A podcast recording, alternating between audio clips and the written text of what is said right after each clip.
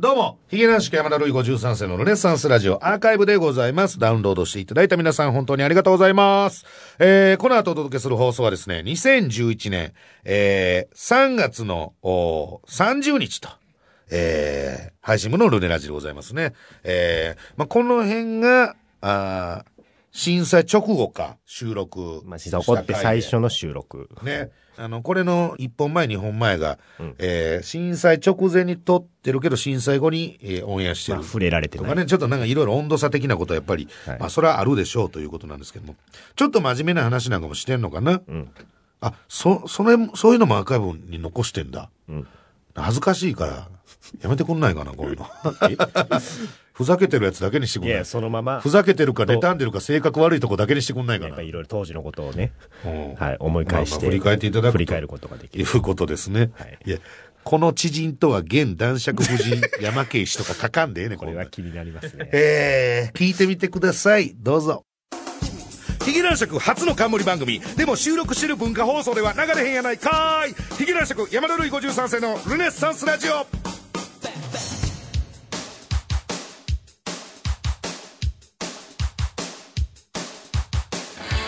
どうも、ヒゲ男爵の山田るい53世です。ヒゲ男爵山田るい53世のルネッサンスラジオ。今週もよろしくお願いしますということなんですけども、えー、もうそろそろ3月も終わりということでね、あの、びっくりしたんですけども、あのー、今回が、あのー地上波最終回のところがあるとかないとかっていうかあるんですよね。全部ではないけども、あの一部地上波もう終わりのところが これは何？どういうふうに言えばいいの？今まで聞いてくれてありがとうございましたっていう。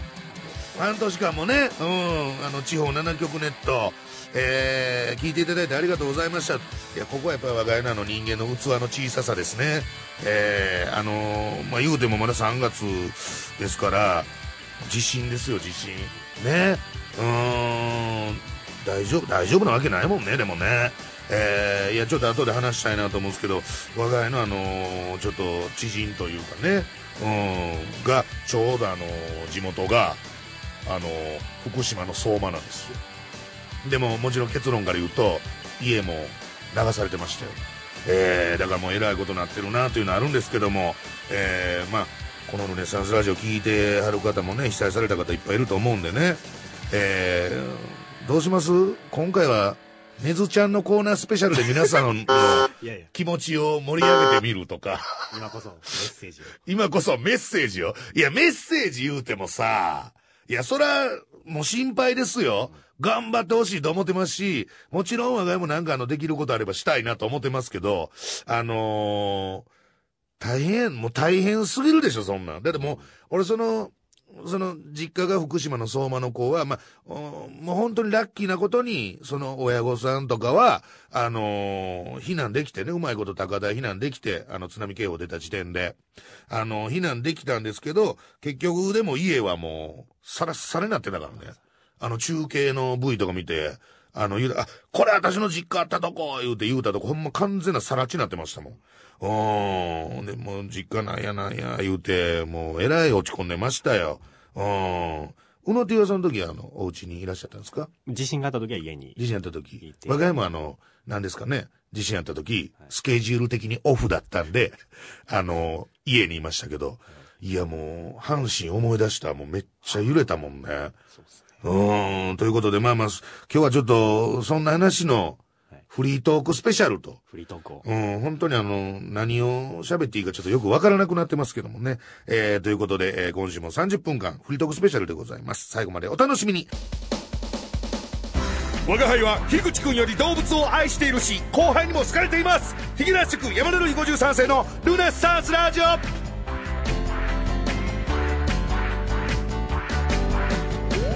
さあ、ということで、えー、春のフリートークスペシャルということでね、えー、うのてぃもこの春のとかつけんでええからもう。季節は春ですから。あの、ほんまに真剣に、ね、あのーあんだけの自信あったんです。もう今も大変ですし、これからもずっと大変ですよ、絶対。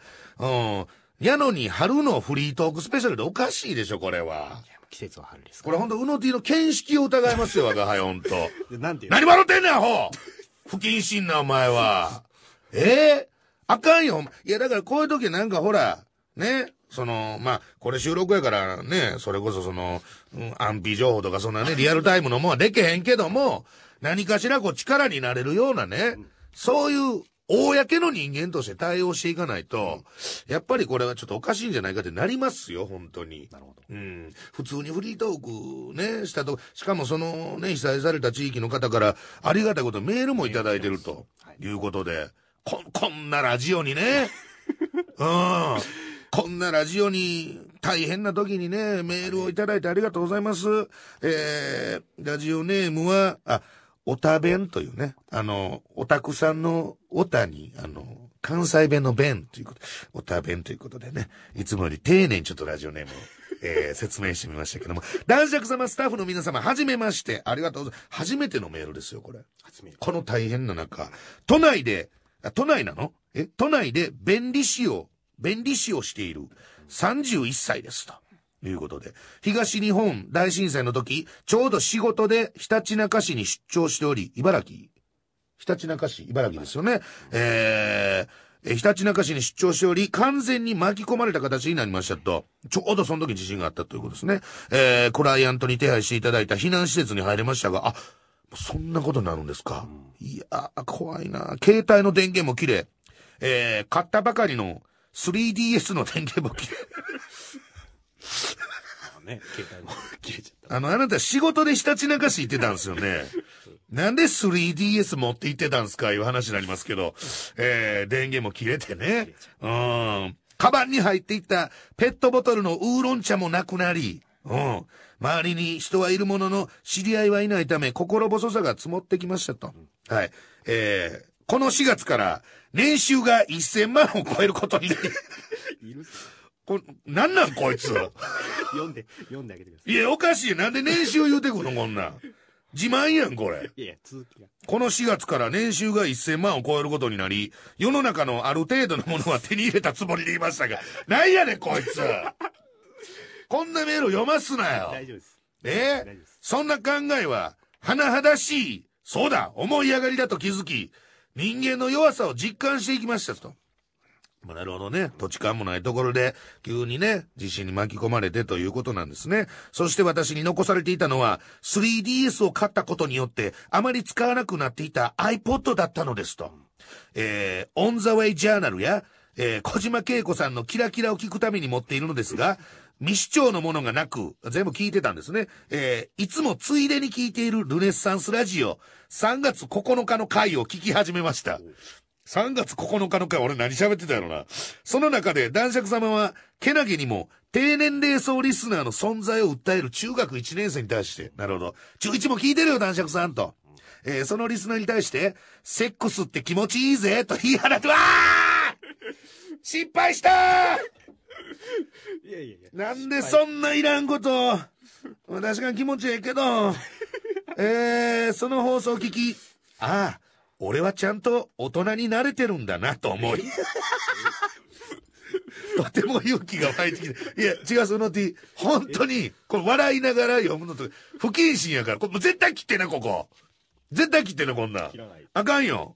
ほんまに。その後かなり苦労しましたが、えー地震発生から36時間後、無事に自宅に帰り着くことができました。よかった。でも36時間。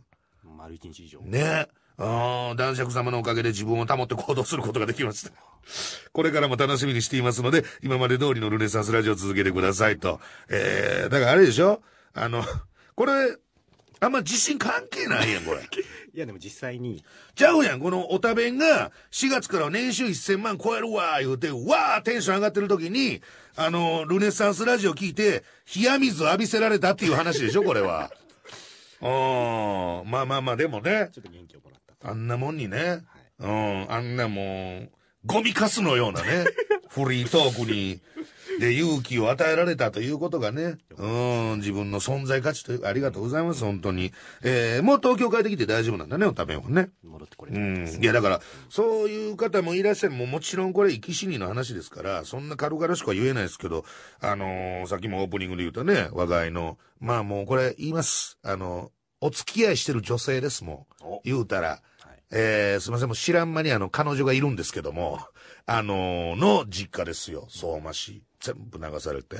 えー、ただ、あの、阪神大震災の時もね、あの、我がま実家いたんで、まあものすごい揺れ、まあだから結局ものすごい揺れたってだけで別に家が倒壊するとかそういうことはなかったんで、あの大丈夫だったんですけど、あの人間って強いなっていうかね、うん、してる前もこの、あの、ルネサンスラジオで喋らしもらったかもしれませんけど、あの、阪神大震災の時もね、まあ、起こってから仮設住宅バー立ってという、で、とある芸人さんから聞いたね、えー、話ですよ。仮設住宅でわーって遊んでたらね、あのー、当時、その阪神大震災で、あのー、街中の犬が野犬化してね、えらい問題になっとったわけですよ。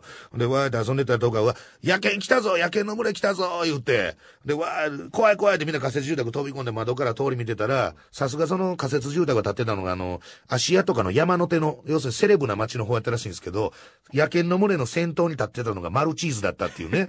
まあそういうエピソードも出てくるわけじゃないですか。えー、ほんでなんかちょっといろいろ、あれでも、直後とかって全然電話ね。繋がんないんです、ね、あれ、もろいよね、電話って。全く使えるようになったもんね。んで、ちょうどその、あのー子が実家の親と連絡、やっと連絡取れたって、なんかうまいことやっぱ警報で高台まで逃げれたらしくて。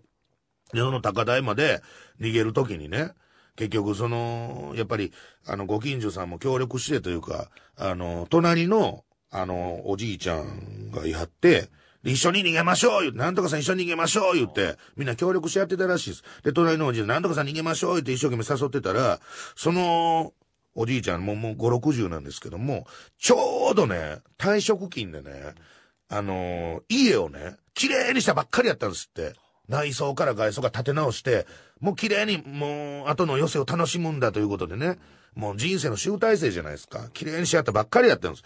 ほんで、かつちょっと足腰も若干その時悪かったらしいんですね。ほんで、一緒に行けましょうってさ、いや、もうええと。もう俺は、もう、この家に残る。こうやってもう自分の人生のなんていうんですかね、もう、総決算みたいな家ですから、えー、もう俺はいいの、これ逃げてくれ。足手まとになるのも嫌やし、言って。ね、でももう警報なんてもうみんなもっと自分の命も守るの必死やから、もう、それでも精一杯じゃないですか。まあ、もうなんとかさ、言いながらもう、もう宝逃げたんです。もうしょうがなしに。ほんで、なんとかさんどうなったやろうな言うてみんなで心配してたら、あのー、家ごと、隣町まで流されて、助かったらしいんですよ。すごくない人間って。まあ、その家がすごかったのかわからんけど、後で聞いたら、そのおじいちゃん、家でずっと座ってはったらしいですよ。そのまま移動して、助かったっていう。で、それを被災した人が笑いながら俺に電話してきたんです。すごくない？言って。でもそういう、まあその大変な中にもね、そういうなんか、ちょっと心休まるというかね、よかったなっていうエピソードもやっぱり生まれてくるわけですから、えー、もう、そんな、もうずっとね、だってあの、まあ、いろんな曲がね、テレビ局とかもね、ずっとその中継やニュースや言うてやってましたけど、あの、テレ東だけすごかったですね。あの、何でも鑑定団やってましたね。まあ、二日後、三日後ぐらいかな。もう早くから。うん、だ、だいぶ早くから。はい、いや、でも俺その時思ったよ。テレ東さん、すごいな。偉いな、とは思いましたよ。だって、もうさすがに避難場所に避難してある方ももちろん安否情報とか、そういうの欲しいでしょうよ。一番それ欲しい情報ですけど、そればっかり見ててもね。でそんな時に、この壺1000万もすんのみたいなのがあったらね、よかったねおじいちゃんみたいなことがあったら、やっぱちょっと心休まるというか、やっぱ精神的にやられる人もね、多いと思うんでね、ああいう時って。うん。ところで、うの T はあれですか？その、地震起こった時、まあ、お家にいらっしゃったと、はい、いうことなんですけどもね。もええー、その後も、まあ、地震が続いたじゃないですか。続いたも結構余震もね。と続いて、3、4。ず、ずっと続いてた。びっくりするぐらいずっと続いてたよね。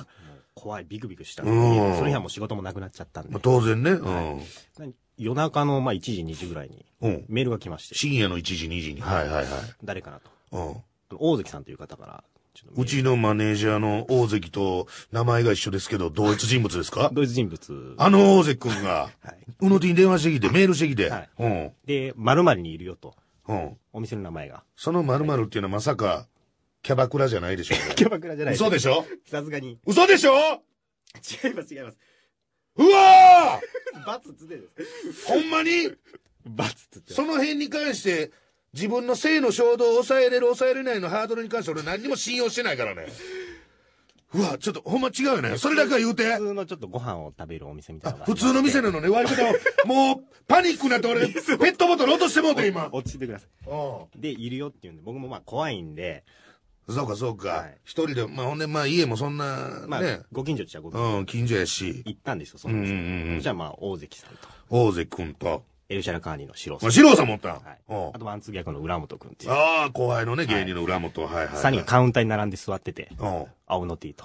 何や、社会の落語者が、より集まって。もうちょっとそれ見て泣きそうになりましたから。負け犬どもが身を寄せ合って。そう。怖かった。安心して。ちょっと待って。ちょっと待ってください、大関君。そん時、我が輩になって一言声かけてくれないですか？あなたの担当タレントでしょ？俺家でブルブル震えてたよ びっくりするわ、ほんま。日常の姿がね、あったんで、もちょっとほっとしたっていう。だからね、結局、先のテレビの件もそうですけど、やっぱりもうそればっかり、うわ、地震だなんだ、そればっかりではね。家で見ててもね。うん。そんな弱くないですよ、みんな。全然、俺らもうほんま、なんやろ、ああいう時こそ本当にあの、風雲竹市場的なもんとか、わあ、流してほしいもん。自分がそうやったら。はいうん。で、阪神大震災の時もやっぱりそういう状態になりましたから、あれやられるとね、結構あの、ほんで、交通の便とかも悪の、遮断されるわけじゃないですか。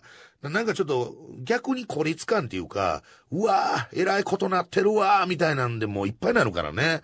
うん、ただちょっとあの、まあ、正直、あの、ヒゲ男爵的なスケスケジュールの話すると、やっぱり、こう、地震の影響でね、いろいろ変わったり、なくなったり、もちろんそれはもうしょうがないことなんですけども、あのー、いろいろちょっと、あの、ネットでいろんなね、どうなってんのかな、どういう話になってんのかな、いろいろまあ見てたんですよ。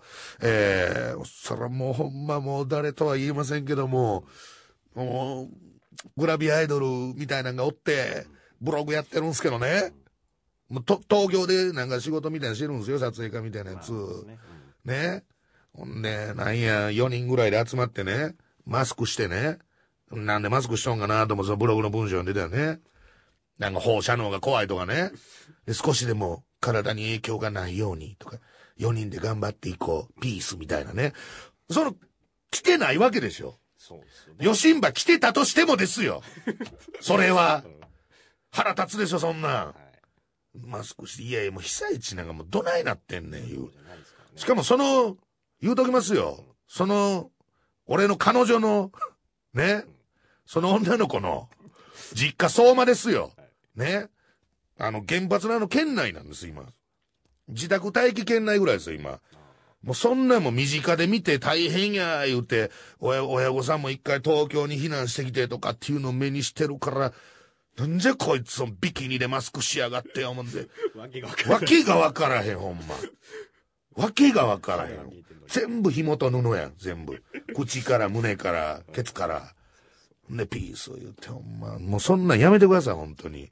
えー、正確な情報のもとに。正確な情報のもとにね。お願いしますよ。ということで、えー、春のフリートークスペシャルでした。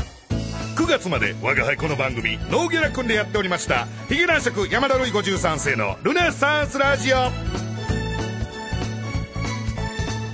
さあ、えー、引き続きフリートークのコーナーでございますけどもね。えー、ということでね、もう、これからだ、これからですから。うん、もう、地震は起きました。今大変です。原発。原発もあれね。でも自衛隊の人かっこよかったね。うん、あの、もう現場で判断して、言うて。今日、それこそ今日17日のニュースで見ましたけど、ちょっとあのね、被爆する危険性十二分にあんのに水まきに行ってっていう、えー、あとあれね、俺ヤフーニュースで見たけど、はい、アメリカのあの、アフラックの声当ててるコメディアンがね、非常に不愉快なんで、そのジョークの内容はここでは言いませんけど、ほんま腹立つよな。ほんま腹立つわ。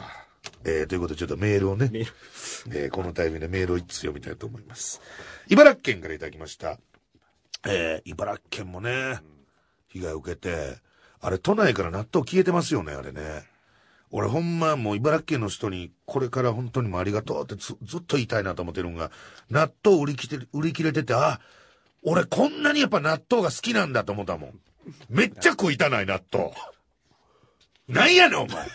すいません、僕、お前そこは食いたいでええんちゃうの？ちょ、大阪なんで、大阪人は納豆が嫌いっ。ていうのに当てはまっちゃう。別にお前二人集まっても漫才始めへんやないか、それ言うたら。いや、ちゃん、それはね、もうね、食べたいですよでいいのよ、うのって。あ、そうですか。うん。いや、だから本当ね、あの、俺、ついこの間ちょっとメールも言いたいねんけど、はいその、もう地震起きた、で、わーってなってる時に、2、3時ぐらいかな、深夜過ぎぐらいかなんかに、東京のキー局と、あの、福島テレビ繋いでる中継みたいなのがあって、福島テレビのこの女子アナの方出てらっしゃってね。ほんで、あのーもう本当にこの、ちょっと原発もおかしなってます。地震もこうで。ほんで、もちろん被災された方何人でもどんどん増えていったじゃないですか、人数。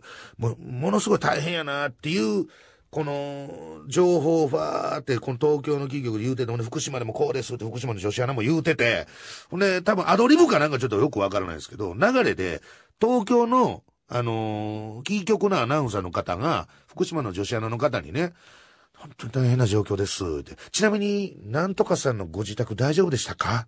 まあ、もちろん福島在住の福島の女子アナですから、なんとかさんのご自宅大丈夫ですか？って言ったら、その福島の女子アナが、鎮痛な面持ちですよ。はい。あの、実は、タンスの上に置いてあった写真立てが床に落ちまして、あと冷蔵庫がずれてましたって言うたの。鎮痛な面持ちで。俺それ見てて夜中やってんけど、大丈夫でええやないかよ、思って。言うてしまったんですけど、よくよく考えたらそんだけおかしなってるってことですよ。精神的なダメージ。だって普通そんな空気の読み違いしないでしょ。まあまあまあ。女子アナってもうかなりプロフェッショナルじゃないですか、皆さん。完全空気読むプロフェッショナルじゃないですか。それがそんなに痛く間違えるって、よっぽどの恐怖やったんですよ、これ。だから、ムノティも東京が揺れたから言うて、ね、大関風情と、まあ先輩ですけども、申し訳ないですけども、こういう非常時なんで、山本四郎風情とね、肩寄せやってる場合じゃないんですよい。や、怖くて。こんな、そんな被害がなかった我々こそしっかりしてですね、はい後方支援というかそういうのしていかないとダメだということでメールをね、読ませていただきますね。茨城県からいただきました。ペンネーム初心者マーク。ジャパネット、ジャパネットっていうね。音符ついてあったから。あのね。えージャパネット、ジャパネット。あ、すいません。つい口ずさんじゃいましたと。あのジャパネットにヒゲラン尺が出演。ジャパネット高田6時間生放送見ました。安かったのくだりや、ルネッサンスのギャグを必要以上にする自由奔放な高田社長。社長に振り回されるヒゲ男爵には大いに笑わせていただきましたと。2時間経過したあたりからヒゲ男爵の疲れた様子を見て、残り4時間できるのか心配でした。6時間生放送お疲れ様でした。それにしても40型のテレビ安かったですね、と。全く地震と関係ないメールをね、読ませていただきました。出させてもらってね、ジャパネットさんね。えー、佐世保まで行きまして。あれすごかったよね。佐世保着いた時点で、あと本番20分ですみたいな。20分前ですみたいな。ギリギリで行って、えー、高田社長も映画で、で、あのー高田社長、ジャパネットさんもね、なんかやっぱ地震で寄付されたという。えー、この後、そのまま年とロケに行ったっていうね。えー、ジャパネットで6時間やったがために、そのロケで終始無言だったって。えー、口数がプライスダウンっていうね、えーうまいこと言いました。うまい。いや、怖い怖い怖い怖い怖い怖い。ちょちょここの時期、もうちゃちゃんと協力してやろう。誰かをなんかもう犠牲にするのやめよう。みんなで、みんなで助け合って頑張ろう、ほんまに。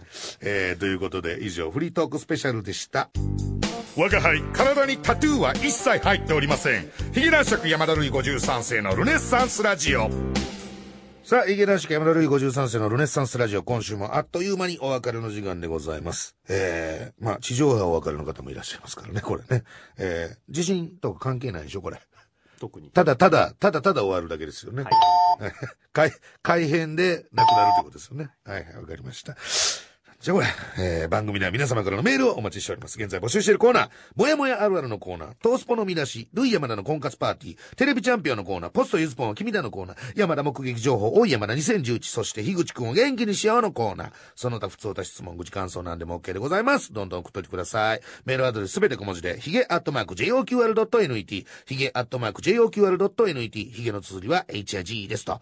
えー、そして我々ヒゲ男爵の告知もいろいろございますということで、えー、お杉さんとやらせていただいてます。お杉のシネバラ。まあでもこの辺全部あの、ちょっとね、やっぱりこういう時代ですから、えー、オンエアとか、あ等々、ちょっと、あの、変動的だと思いますけども、詳しくはホームページを見ていただくと、えー、いうことで、告知の中に純白ビキニ学園っていう、本当にふさわしくない、ふさわしくないものが含まれておりますけども、えー、純白ビキニ学園とチャレンジホビーだぞ。ホビってる場合か。ホビってる場合じゃないでしょ、ほんまに。ヒゲ島三郎着ボイス必要か。いらないこんなの。全部。4月1日にトーク部動画これもやるか。まだ分かりませんよね。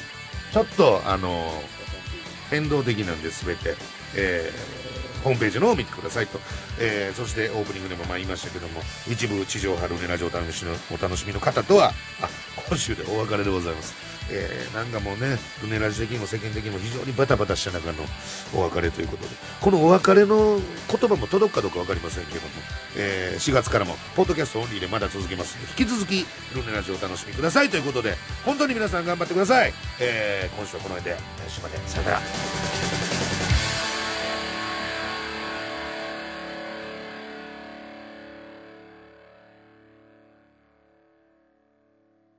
さあ、というわけで聞いていただいたのが、2011年、えー、3月の30日配信分のオールネラジでございました。ということで、ここからこの方にもお付き合いいただきます。どうも、エルシャラカーニ山本志郎です。よろしくお願いします。お願いします。ちょっと、うの T さんちっちゃい子であの、ち、知人って言ってるんですよ。知人っていうの。立てるのやめてくれる？隠してたんですけどね。まあ、じゃあ、隠してるわけではないですけど。この時そうでしたっけ？だってもう、し、しろさんとか、まあ、うの T さんも知ってはるでしょそれ僕は知ってましたけど。まあ、放送上は。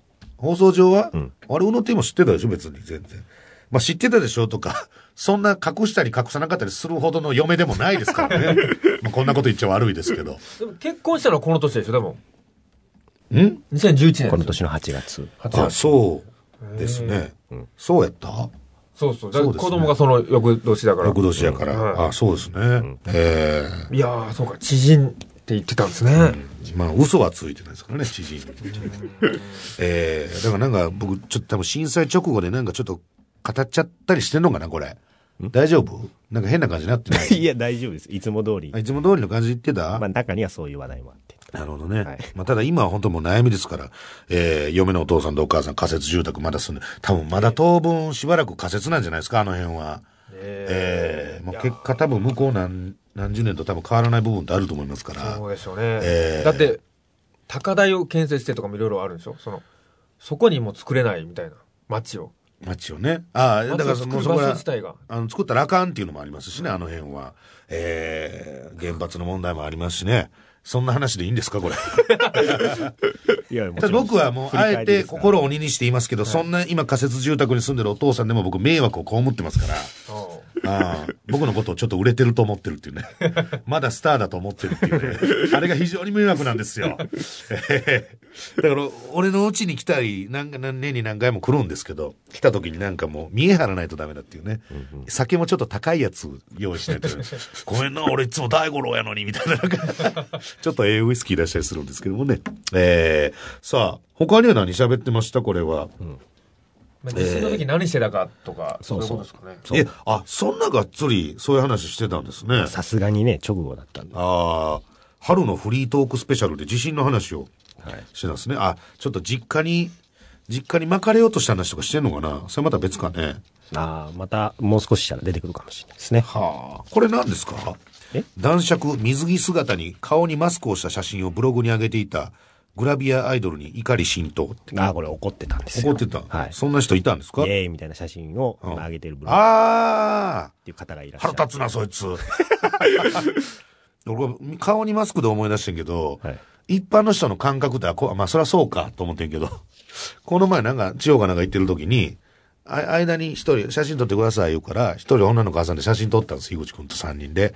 だそれが、その子が、それをツイッターに上げてるんですけど、その写真を。まず上げてもいいですかとも言われてる。まずその、勝手に上げやがってと思いながら。上げてるんですけど、自分の顔だけくしゃくしゃくしゃってなんか塗ってあるんですよね。うん、なんか、ちょっと一瞬腹立ったっていう。自分だけ顔隠してっていう。まあでも一般の人やから、そうか。あ。えー顔隠してるってこと？ね。俺の顔隠してたら意味わかりますよね。ひげ足してたりしてね。そういう時どう対処してるんですか？どういうこと？写真撮ってくださいいや、ありがとうございます。僕、バイト中に、この間も言われて、撮ってくださいって。ああ、ありがとうございます。ちょっと、エプロンだけ外していいですか？って撮ってます。バイト姿を収めたくないんでっていう。あの、この店の名前書いてるから、エプロンに。だからそのプロ意識 プロ意識それ見て来られたらあかんと思った。いや、もう店にも言わなきゃいけないし、ややこしいじゃないですか、いろいろ。そういうことで。えスターですね。シロさんえここがスター。スターの振る舞い方が身についていきましたね、シロさんも。えーということでございまして、タイムスリップメールのコーナーでございます。2009年9月の23日、えーあるあるおじさんのコーナー、あるあるおじさん。ネタコーナー。あ、オードリーの番組のコーナーパクったやつですね、これね。えー東京都大田区からいただきました、外沢帝王ですね。はい。あるある。結城まおみのコメントは、これが一般市民の考えですという自信に溢れている。これ読んだよ、多分。読んだこれ読んだよね。読みましたおめっちゃ覚えてます、これ。以降僕、結城まおみちゃんのイメージこれになりました。えー、あ、ほんでこの辺からまおみちゃんが話題になって、伝説のまおみちゃんのコーナーがまみちゃんのコーナー。始まったんですね。やってましたえーどう、どうですか、シロさいや、もう、ね、婚約かなんかしました。結婚ですか？あ、そうです。婚約されてましたね。くりしましたねん。。ああいう引っ張り方ってあるんですね。あの、婚約しましたわ、で、ずっと式挙げんとずっとなんかその感じ。うん。美容師の方。ねえ。このまま結婚せえへんパターンあるんちゃうんですかね？あり得る。もう、なんですか、その、いや、そういう新しい言葉もできそうですね。じゃ、じゃあその言葉思いついてからそのくだり言ってもらっていいですか？その方が多分スムーズなんで、なんとかかん、なんとか婚みたいなやつが生まれそうですねっていう、それを思いついてから言っていただけると、よりスムーズに収録が進むと思います。羽田離婚みたいな言葉ができそう。あるやん。みたいなの、その先を聞きたいんですよ。羽田離婚は知ってるんですよ。できそうですね。羽田離婚、成田離婚。成田離婚。成田国内。今、ちょっと貧乏な関係。まあ今国際線はありますね飛んでますからね。